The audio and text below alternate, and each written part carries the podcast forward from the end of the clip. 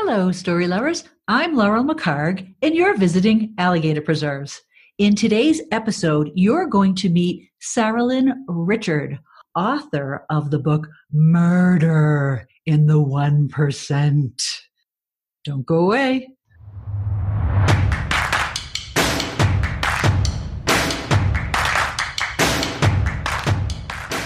Welcome to Alligator Preserves, a weekly podcast about revealing yourself through storytelling, story reading, and story writing, but probably not story arithmetic because that's not a thing.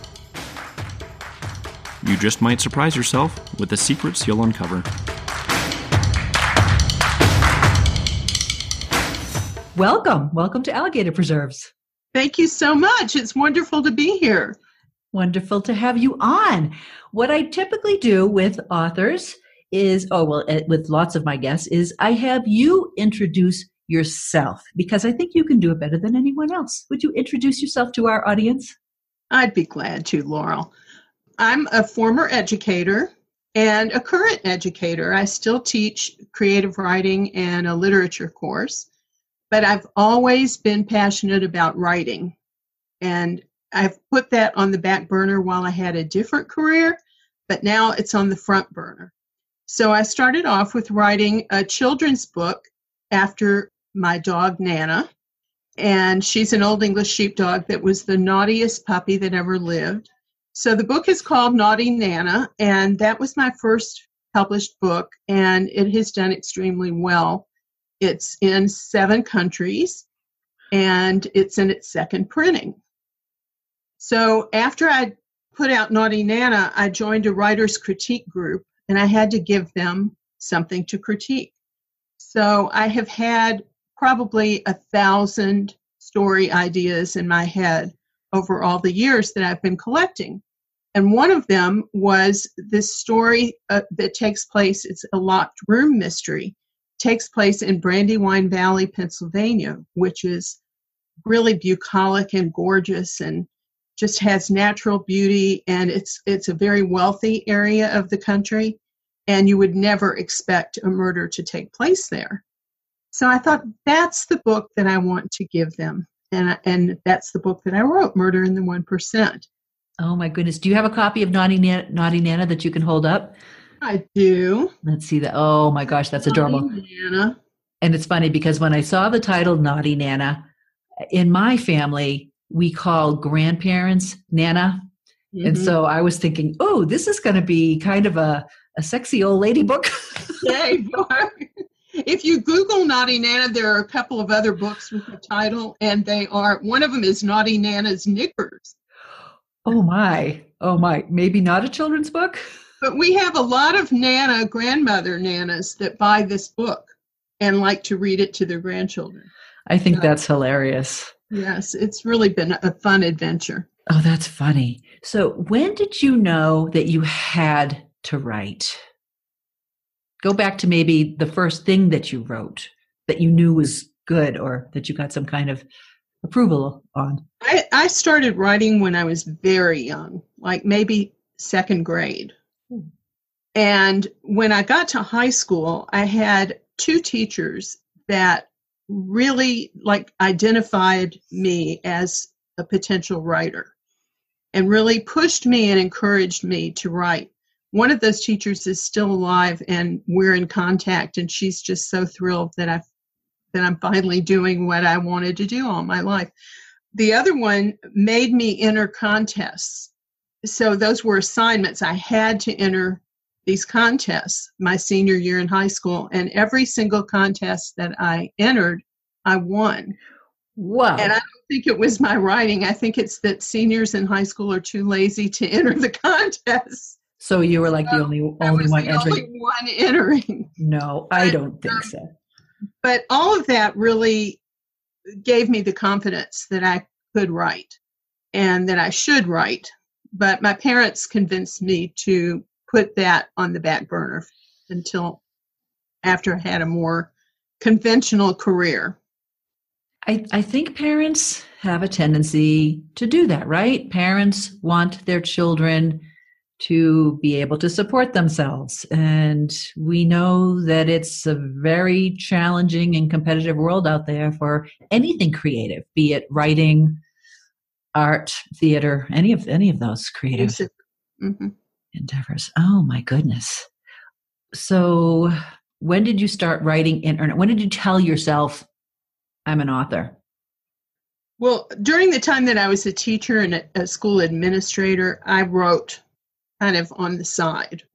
But I never really, and I started a novel, and I never really had the time that I could sustain time that I could keep going with the novel. So every time I would get some time to sit down, I'd have to go back and read what I had written, and that took up all my time eventually.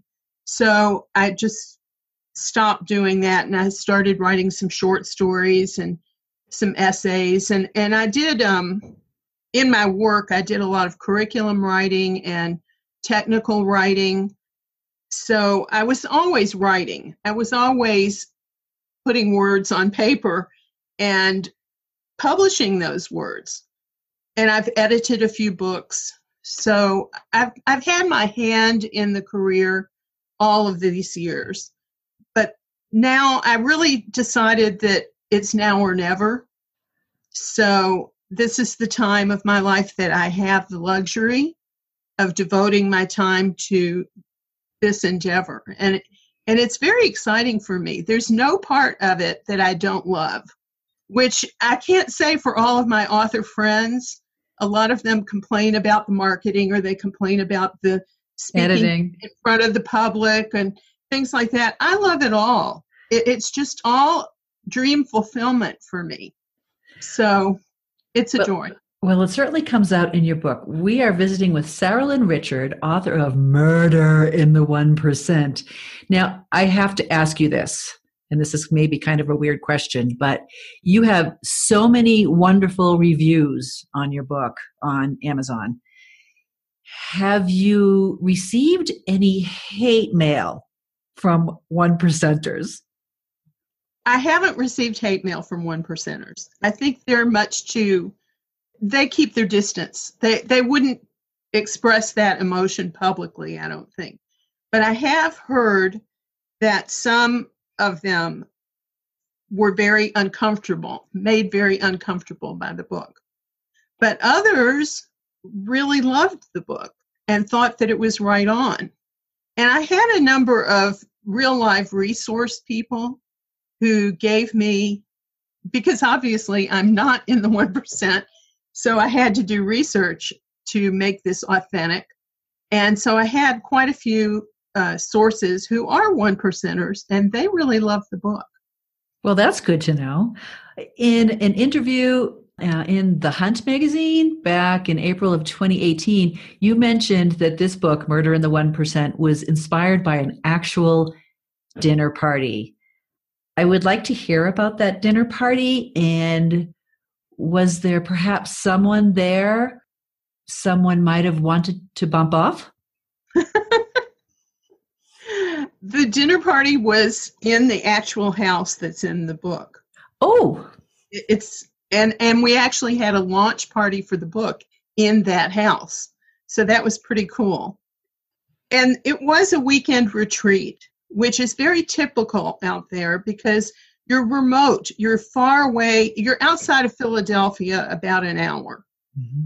you're far away from a hotel or restaurants so if if you have company you have them spend the night and stay for the weekend usually so that's the kind of party it was, and we were lucky enough to be on the guest list.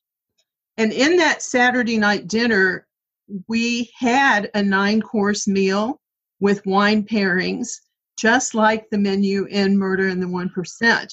Oh. And it did last until two o'clock in the morning. It was a, just a fantastic, phenomenal party. And afterwards, we were sitting in the family room, and I turned to the woman next to me and said, You know, this would make a great setting for a murder mystery. And she nearly fell off of her chair. And I said, But for that to happen, one of us would have to die, and one of us would have to be a killer. But other than that, it would just be perfect. Did you know this woman beforehand? Yes, yes. And uh, she said, if you write the book, I'll give you a launch party at my house. And I said, okay, that's a deal. And I did, and she did. But what struck me about it was that that's the last place you would expect hmm. murder to take place. And because it was so remote and it was snowing outside, and you know all the guests are huddled together in this house there's nobody coming in and there's nobody leaving.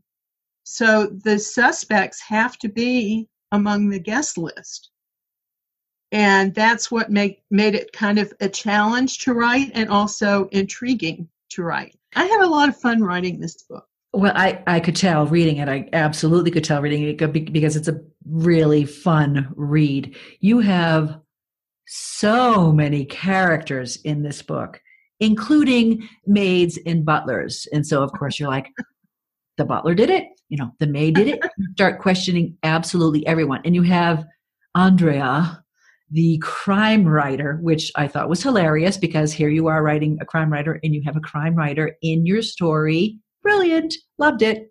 And of course, you, you're thinking of everybody as you read because you know it's a murder mystery right up at the front and so immediately you you as a reader start suspecting everyone how did you keep track of all your characters when i first started out there were two more characters oh another couple there and my writers group said you've got too many characters for us to keep track of so i cut that couple out and gave some of their characteristics to the remaining couples but i i don't outline my books but I do outline my characters.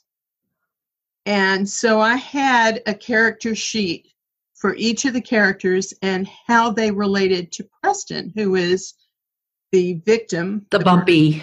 yeah. And he's he's kind of the centerpiece of of that group. Like everybody kind of revolves around him, not because they want to, but because they have to so I had I had a character chart and I had all of their physical characteristics on it as well as their past history with Preston and uh, you know other details about them that made them different from each other.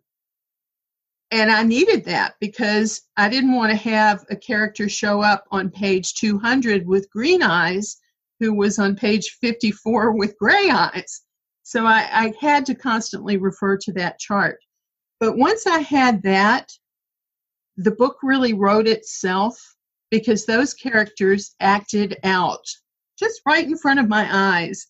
They acted out the story. And th- for example, there's a horse horseback chapter, horseback riding chapter. And when I sat down to write that chapter, I had no idea that a, a specific incident was going to happen. I was I was going to get to that a little bit later. I was going to get to that question, but my we, characters ran away with the story, and yeah. so the incident happened, and I don't want to spoil it for readers, but this incident happened that really was necessary for the rest of the plot of the book. It, it became an alibi. It became a motivation. It became a a place setter. Like the character had to stay in a certain place instead of another place so it was a keynote event, but I hadn't planned it. My characters just made it happen. I think that's awesome. You talk about your characters and wanting to make them different. Is your character chart, is it uh, paper? Is it 8 by 11 paper that you have spread out all on a table, or do you have something compact? How do you physically keep that visual? Mm-hmm. It was eight eight and a half by eleven paper for it, each. It's like a graphic organizer, and with bubbles for each character. Okay, all right. And tiny writing. T- teeny tiny writing. Right. I I have to compliment you on your ability to describe your characters so uniquely and and I'll say surprisingly. You talk about Kitty in the name. Kitty revealing cleavage, impossibly suntanned for the season. You you don't do the he was five foot ten, balding, you know, big nose, beer belly gut. You, you don't do that type of description on any of your characters. Your descriptions are all surprising and fun and enjoyable to read. They're humorous. So, how challenging was it to create so many? And again, you got what, 16 characters? Mm-hmm. Plus maids and, and butlers. Mm-hmm. How did you craft so many different personalities and keep them playing with the stereotypes? Because you obviously played with stereotypes, but you still were able to make them beyond stereotype and unique. How did you do that? I think part of the the um, secret to it is that they were very real to me. And my husband, who was my first reader, and I would sit and talk about these characters at dinner or if we're driving in a car and and we would talk about them like they were real people. And I would dream about them at night and I would think about them when I first woke up. I would think about them while I was exercising. They were just always on my mind and really real people. And even to this day, we will have a conversation. I'll say, that's a Preston kind of guy, or that's a Margot kind of girl. And they just are very real to me. And that's how their characteristics emerged. It's just, that's how they came to me. They had to be real. Did you use real people, though? For some uh, of the, the people characters? who were at the original party have all been trying scrambling to try to figure out who's who and none of them are really the real people. There are a few little composites because those people are in the finance industry just like the characters. So there are a couple of allusions to relationships that they might have, but there's no one character that you could say this one is this person and this one is that person. The host of the party, I had to ask those people, the couple, if it's okay if I write this book because I didn't want to write it and then have them tell me, oh no, you can't publish that book. So I got their permission, but they said, you know, they were all too happy to give me permission, but they didn't want me to make them look bad.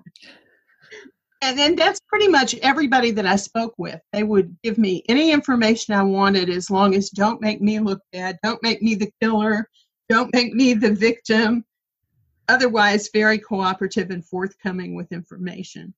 Don't make me the killer. Yeah. Did you know who done it from the beginning when you first started writing it? Yes and no.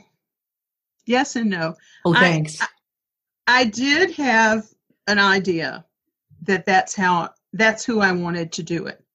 But I changed my mind a few times when I was writing it because I was so drawn into the compelling reasons that so many people had to kill Preston. And as I'm writing about those people, I'm like, oh yeah, this one could could have done it for sure. And then I'd write about the next one. Oh yeah, this one definitely could have done it also. So I have to say that I changed my mind a few times, but I but I always had that person in mind. All right. You write this in third person omniscient perspective. Many people say it can't be done well. You did it really well. And how did you come to that decision that you had to do it that way? Because there were so many characters, and each of those characters had to, we had to go into their thoughts there was no way I could tell this particular story from just one viewpoint or two viewpoints. This was a story with an ensemble cast of characters. And every character had to have his moment or moments. And so I had to make it somewhat omniscient, but I also tried to be in a single point of view mostly parents' point of view when I could. But like when they're sitting at the dinner table and there's this dinner conversation going on, there's a subtext to all this dinner conversation. And it was a real challenge to work in the subtext without changing point of view. I would say that being able to express the internal monologue going on in each character's mind relieve them from suspicion. You, you, suspect every single person going through, right? I mean, you did that beautifully. but then you read an internal monologue, it's like, oh, they couldn't have done it. I did that with every single character. So I think that was brilliant. I think you did it well and it was not confusing at all. Some people say third person omniscient can be confusing if you're they call it head jumping or whatever. Head hopping. Head hopping. Yeah. I I didn't feel like there was head hopping going on because I just knew that whose head I was in each time and it was it was very clear. So thank you. Well done. That's a wonderful compliment because that's something that really worried me. Yeah, no, it was it was great. Talk about and this is fun. I thought it was funny and fun. Talk about your naming conventions. You've got Detective Parrot who has a cockatiel named Horace, which just made me laugh. You have a character the the host's name, it's his birthday, John E, capital E. And of course, you read that Johnny. Why John E? Why did you Why did you do that? Tell me about mm-hmm. some of the other naming. Mm-hmm. How you came up with names? Well, they're all different. You know, there's all different reasons for naming characters. Parrot is an African American, and he is a young college graduate, football hero, eager to make a name for himself uh, very well educated, ambitious, and he has a very strong moral compass. And I wanted to give him a name that would fit a good detective. And I, I actually know someone from my teaching who kind of reminds me of Parrot, and his name is Parrot. So that's how I came to, to Parrot's name. But it is also a nod to Hercule Poirot, who is Agatha Christie's detective. Ah, deeper levels. I just thought it was funny that he had a bird. No, but that parrot, that's how I got to parrot, is because of Poirot and the parrot that I know. Uh, the reason he has a bird is I wanted to give him a pet, but he is on the move so much. He lives alone and he couldn't have a dog because he couldn't possibly take care of his dog. He's traveling back and forth to New York and staying up late working on this case. And so I had to give him a more low maintenance pet. So that's how I came to the bird. And I thought it was perfect because parrot is a bird name and he has a bird. And I didn't want to give him a parrot, so I gave him a cockatiel. And Horace is a, you know, Horace is a uh, Latin writer. So I wanted to show that Parrot is very well educated and would have picked somebody from the classics to name his bird after. So that's how I got to that name. And John E., I have a very dear friend that I worked with who was named John E., and we all called him Johnny, and it sounded like Johnny. And he passed away, and I just kind of wanted to honor his memory by naming my character after him. I will say, though, that it it was difficult. I don't think I'll do that again with an initial because when you go to do the possessive, John E's at such and such, punctuating it is difficult. And, you know, I, I will probably avoid doing that again. But it did kind of tie in with the one percenter kind of name, right? We're, we're going to say his initial. Mm-hmm. Mm-hmm. And the same thing, his wife's name is Caroline, but they call her Caro. Mm-hmm. And and that's just kind of I thought sort of a patrician nickname. You had fun with names, I know you did. We're visiting with Saralyn Richard, author of Murder in the One Percent, a murder mystery, if you haven't figured it out by now. Saralyn, would you read us a passage? Sure. To my listeners out there today, I hope you're enjoying my episode with Saralyn Richard, author of the murder mystery Murder in the 1%. You can find her book on Amazon. I hope you might consider becoming a patron of the Alligator Preserves podcast, as I am a one woman operation and your contribution each month will help me find and share stories that will entertain and inform you. Go to patreon.com slash alligator preserves to see how you can support my work. And now stay tuned as Saralyn reads a passage from her book and answers some more questions about her fascinating, fun murder mystery.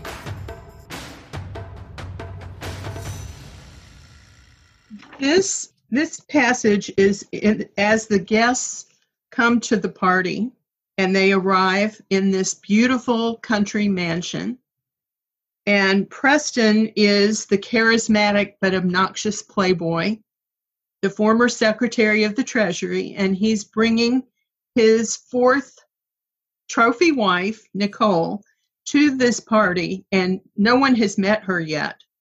They've just been married a few months, and he met her at the Lamborghini Hmm. dealership where he bought his car. Of course. He doesn't realize that Margot, his first love, and the woman that he jilted at the altar many years ago, is going to be coming to this party with Les and Libby, who is her sister. So he finds that out in this passage. And another character that you're going to meet is Marshall. And Marshall is the president of the Federal Reserve Bank. He has a particular reason for hating Preston, and you'll You find that to, out. yeah, you don't have to go into that. There's so many reasons. Oh my gosh, every single person. I wanted to kill him. I did too, but when I killed him, I was really sad. so everyone is gathering for this party, and here we have Preston and Nicole coming into the house. As Preston and Nicole entered the house, the friendly chatter around the fireplace stopped abruptly, as if an invisible conductor had signaled for silence. Simultaneously, the Thelonious Monk piece on the stereo entered a quieter movement. Marshall sat up straighter as he recognized the voice of his childhood neighbor and former best friend. His normally affable features took on a coldness, his gray eyes fixed on his highball glass, his mouth a thin, wide line. He watched as seemingly oblivious to the indoor change of climate Caro rushed over to embrace Preston and meet his new wife. Come on in, Preston, and you must be Nicole, she said in her most welcoming voice. We're so glad you could come. Everyone's visiting in the family room, so take off your coats and come on in. Marshall stared out the window at the gray landscape. The wind had kicked up, and the flurries had become full fledged flakes. He tried to compose himself, but as Preston entered the room, all Marshall could think was that Preston looked like a coral snake, full of eye appeal, but deadly. I can hardly bear to be in the same room with him. Preston smiled, showing dimples and the new veneers he had spent time and money acquiring. He greeted everyone as if there hadn't been a shred of animosity, jealousy, greed, or tragedy in their shared past. Hi, everyone. This is my wife, Nicole. I've told her all about you, and she's been looking forward to meeting my old friends. If you told her the truth, Marshall said silently, she wouldn't even have dared to come. Boy, she looks like a cheerleader. If she only knew what that old bastard is really like, she'd dump him for sure. A caterer entered with a tray of hot canopies as the bartender took more drink orders. Preston settled into a chair by the window, framed by the now thickly falling snow. Nicole perched on the chair's arm, her shiny blonde hair swinging behind her cashmere clad sweater. Preston looked around at the group. So, how's everybody doing? Are we still all in the 1% club? How obnoxious, Marshall thought, especially after you convinced my parents to let you tie up their money while I was in Vietnam. If I hadn't gone into business with John E., I'd still be treading water financially, thanks to you. Preston, must you start every conversation with a reference to money? People like you are the ones who give one percenters a bad name. Okay, Marshall, Preston switched topics. How's your golf game? Still holding on to my single digit handicap. Played Pebble Beach in October. Sudden death playoff on the 18th hole, Marshall replied. Sudden death, Preston repeated. That's one phrase I just hate to think about. we'll stop there. So he doesn't die until I want to say page 96, which does a lot to draw out the tension because we know we know he's going to die. And so you're just you're always waiting for that moment. Is that page in the book does does that have to do with any kind of format or suggestion for a murder mystery like when should the person die or how did you decide that that's when it would happen? It usually happens earlier. It, you know, the, the traditional mystery has the death. Sometimes it happens before the book even starts. Oh. So, not, page 94 is pretty late for that to happen. And there's a rule in creative writing that you should start the book at the last possible moment, uh, you know, that's possible to tell your story. And so that could be construed as a criticism that I waited too long to kill him off. But I had to do it because his personality is so central to the entire book. And everyone's relationships, he's like a hub for the whole 1% group. And everyone's relationships go to him. And even after he dies, they're thinking about him and talking about him and reminiscing about him. And so he's a, I had to build him up as the strong force that he is. And it took me that long to do it. Yeah, no. So I gave myself permission. You you did and again like I said it adds to the tension. I thought, can we talk about what it was that killed him and how you found out about that? I don't know if you want to talk about that. Mm-hmm. Mm-hmm. I'll talk about it.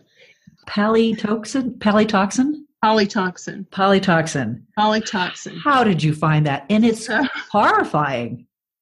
It is. I knew that I didn't want to. I, I faint when I see blood. It's why I didn't go into medicine. And I couldn't. Here I have this beautiful character. He's so good looking and charming, albeit obnoxious. Um, but I couldn't just have him all blooded up and mucked up. So I didn't want to have him shot or stabbed or anything violent. I wanted him to have a clean, neat death. So I knew it had to be a poison. I went and bought this book called Deadly Doses. Okay. It's it's written for the authors. It's a writer's guide to poisons. And every chapter of the book is a different poison and it tells you every single thing you would ever want to know about how to administer, what the dose should be, what the effects are on a person, how much, how long it takes, where this can be found, how it can be processed, every single thing you would want to know. It made my husband a little nervous that I was going through this book. That's a little so, scary, frankly. Yeah.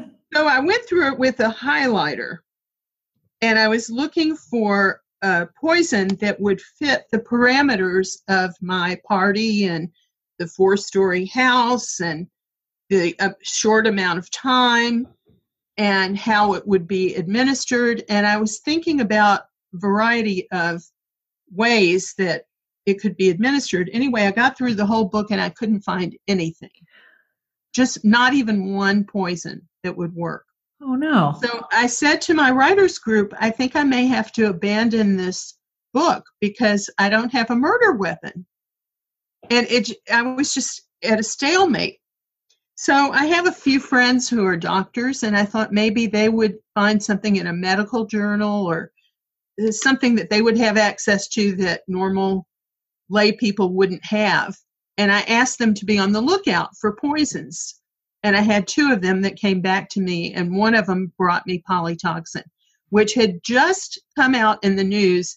This is a naturally occurring poison that is an offshoot of the respiration of coral.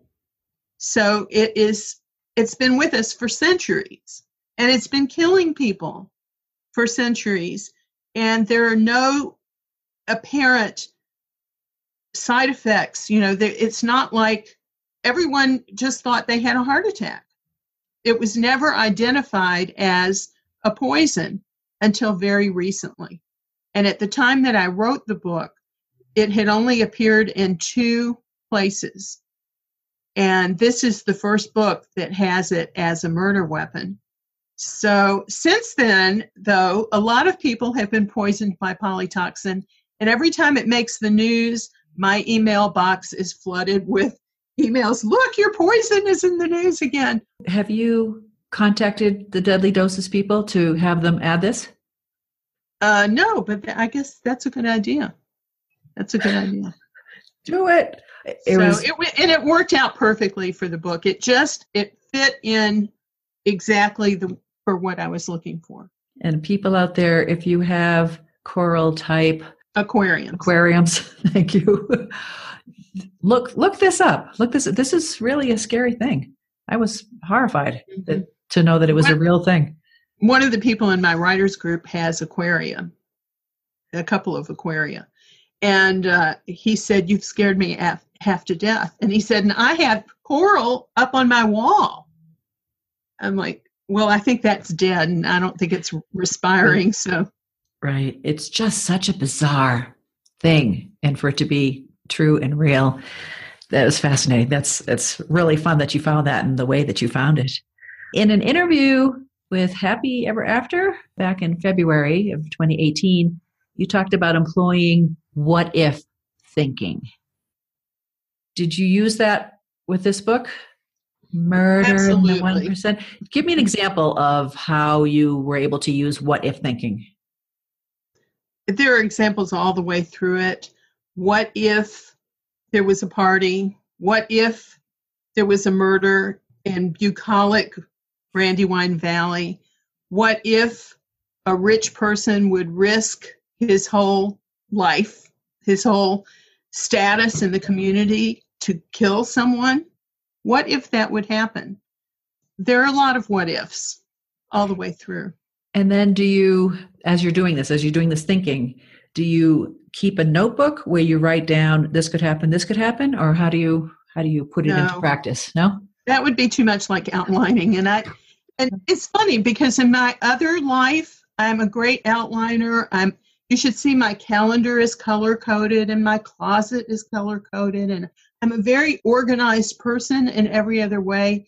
But when i'm writing a book i really need for it to be spontaneous and i need to leave myself open for something new to come in that i haven't thought about before. And if i were to write from an outline i think i would i would be bored with it. And if i was bored with it then my readers would be bored I am so, so I, happy to hear that right now, specifically today, because I've been stuck on a, a, nonfiction book I'm writing right now. And a good friend of mine, Carol Bellhouse, who's also an author, read my prologue and she said, I know why you're stuck.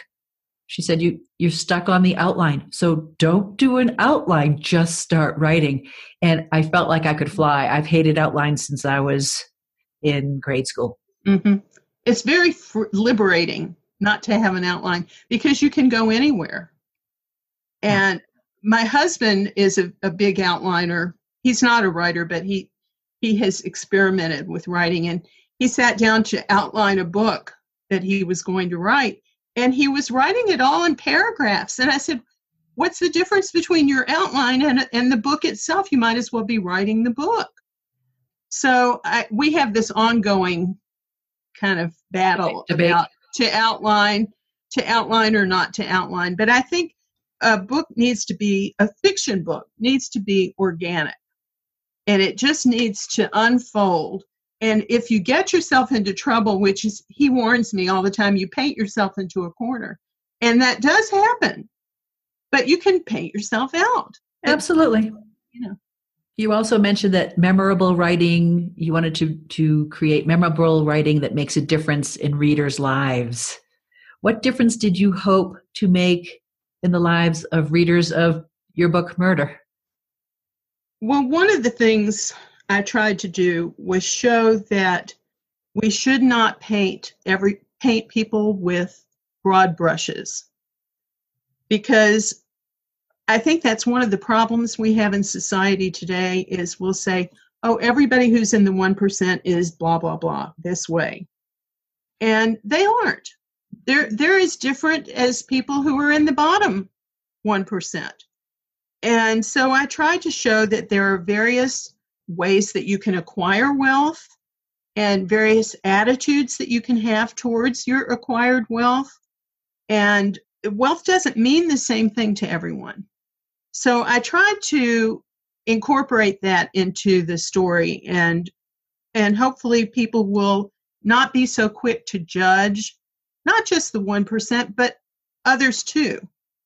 There are a lot of contrasts between the people who are solving the murder the detectives and the the coroner and those people and the people who are involved in this murder and I tried to show through the, the way they ate differently and dressed differently and thought differently, but they're still people. And there are crossover similarities too among those people. So those are some of the things that, that I tried to do beyond entertaining. Well, you did them all really well from my perspective. Thank um, you. You're welcome. In another interview with women writers, women's books, you mentioned someone challenging you on your ability to write from a male detective's perspective. And when I read that, I just thought, really? Really?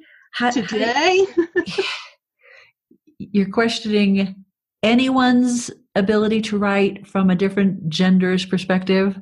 How do you respond to that? It, well, for Parrot, it wasn't just a gender, it was a different race. And so the person was like, How can you possibly get into the head of an African American male? And I said, It's just really easy for me. I worked with a lot of young young people, young men and young women in the school. I was in an urban school in Chicago, and there were there are a lot of people that are kind of an amalgam of Parrot. Mm-hmm and just wonderful, wonderful people who are making their way in the world and doing a good job of it. So I felt that I knew them well enough that I knew what their emotions are.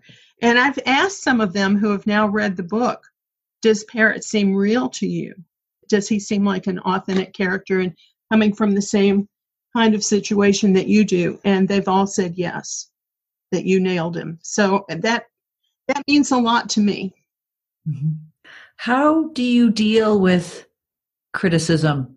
And again, you have fabulous reviews, but how do you deal with criticism, especially if it's not constructive? Because because not all criticism is constructive. I think that there are some pitfalls of having readers do reviews because they're not professional reviewers and they don't always um, they don't always express their ideas in a constructive way or even in a professional way.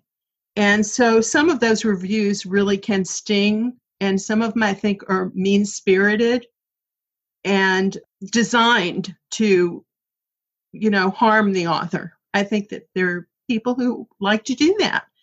Uh, take a shot and do it anonymously Trolls. You know, it, we, we, call them trolls, right? Mm-hmm.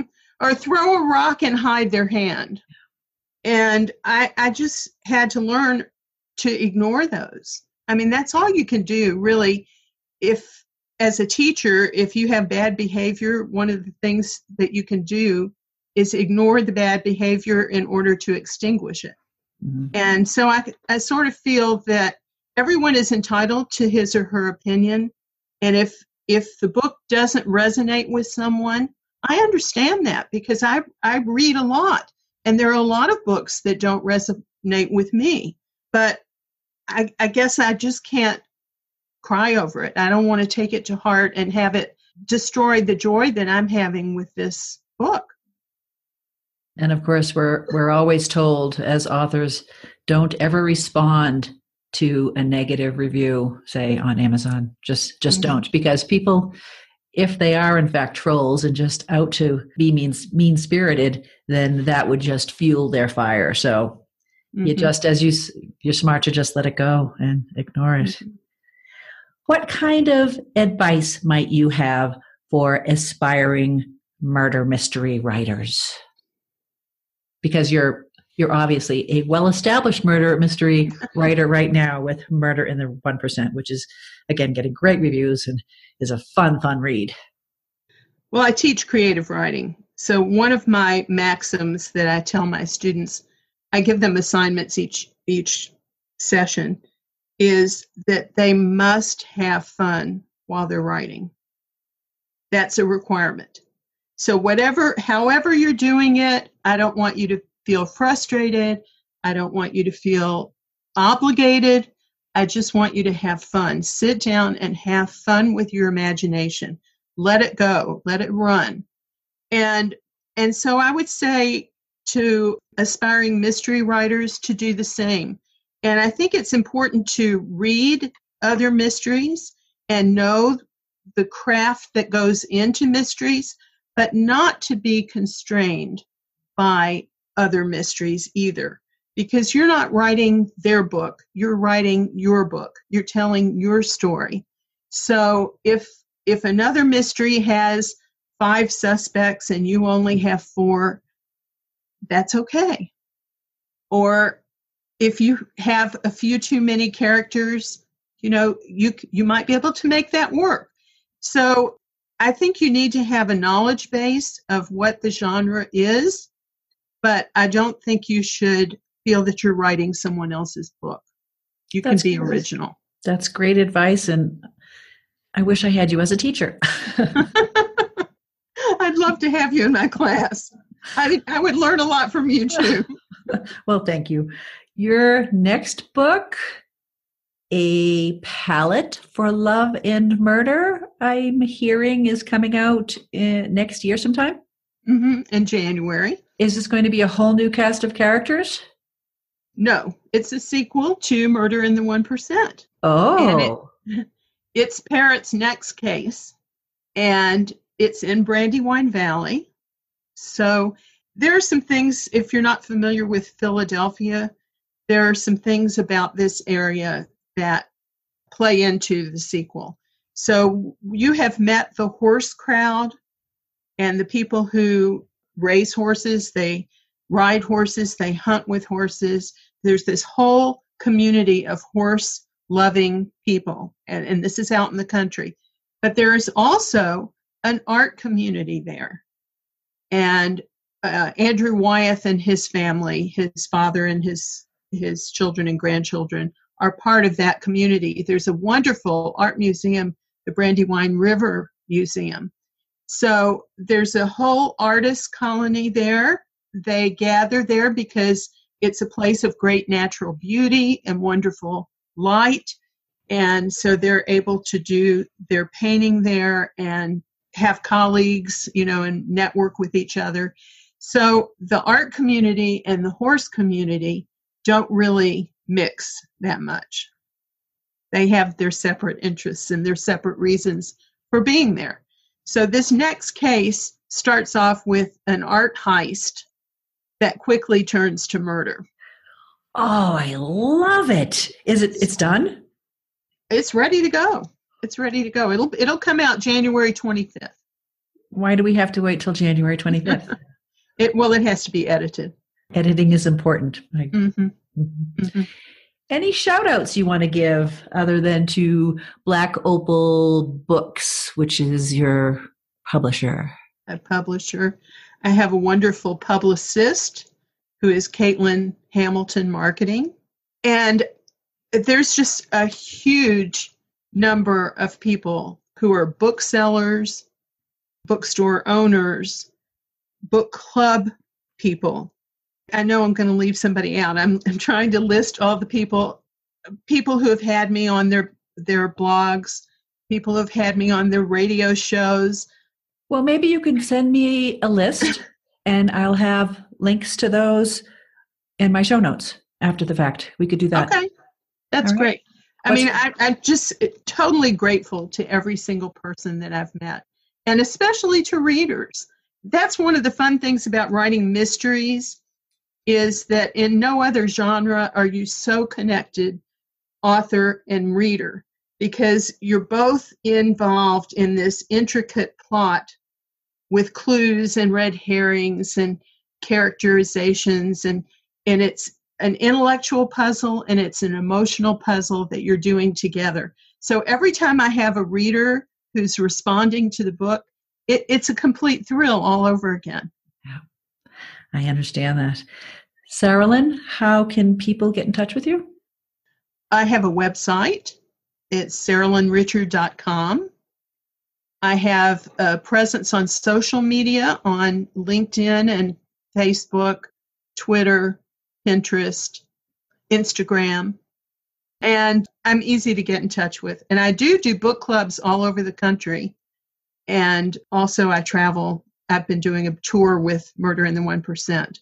And book clubs are wonderful places. Yesterday afternoon, I Skyped into a book club in Virginia. I live in Leadville, Colorado, but it was my children's old elementary school. The teachers and retired teachers, they had a book club meeting and I Skyped into it and we had a blast talking about my, the novel I wrote about, about writing. So, so many opportunities for, for us to be able to do that. And, Mhm. and so book clubs out there, don't hesitate to contact authors you're reading because we can do that in a jiffy and it's a lot of fun. Well, Saralyn Richard, author of Murder in the 1%, thank you very much for visiting with Alligator Preserves today. Go read her book if you're looking for a really tricky, fun puzzle. Really looking forward to your next book and uh, best of luck on this one. Thank you so much, Laurel. It's a, been a pleasure speaking with you. You as well. Bye. You can find today's show notes with links and photos on my website at leadvillelaurel.com. Email me at laurel at strackpress.com. I would love to hear from you. If you enjoyed this and other episodes, please subscribe to Alligator Preserves wherever you get your podcasts to keep up with my latest episodes and tell your friends about it. I hope you'll help support me on Patreon.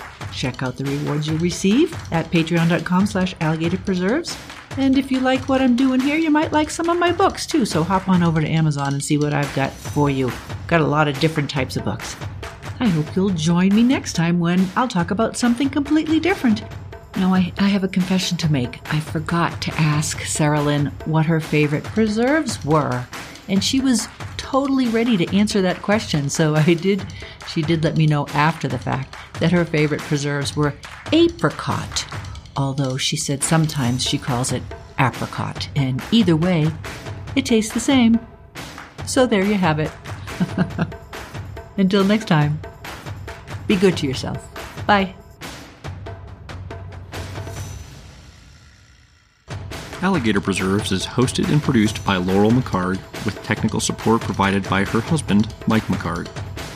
Follow her on her website at leadvillelaurel.com, where she writes about life, real and imagined. If you enjoyed this podcast, you might enjoy her books. Find her work at amazon.com.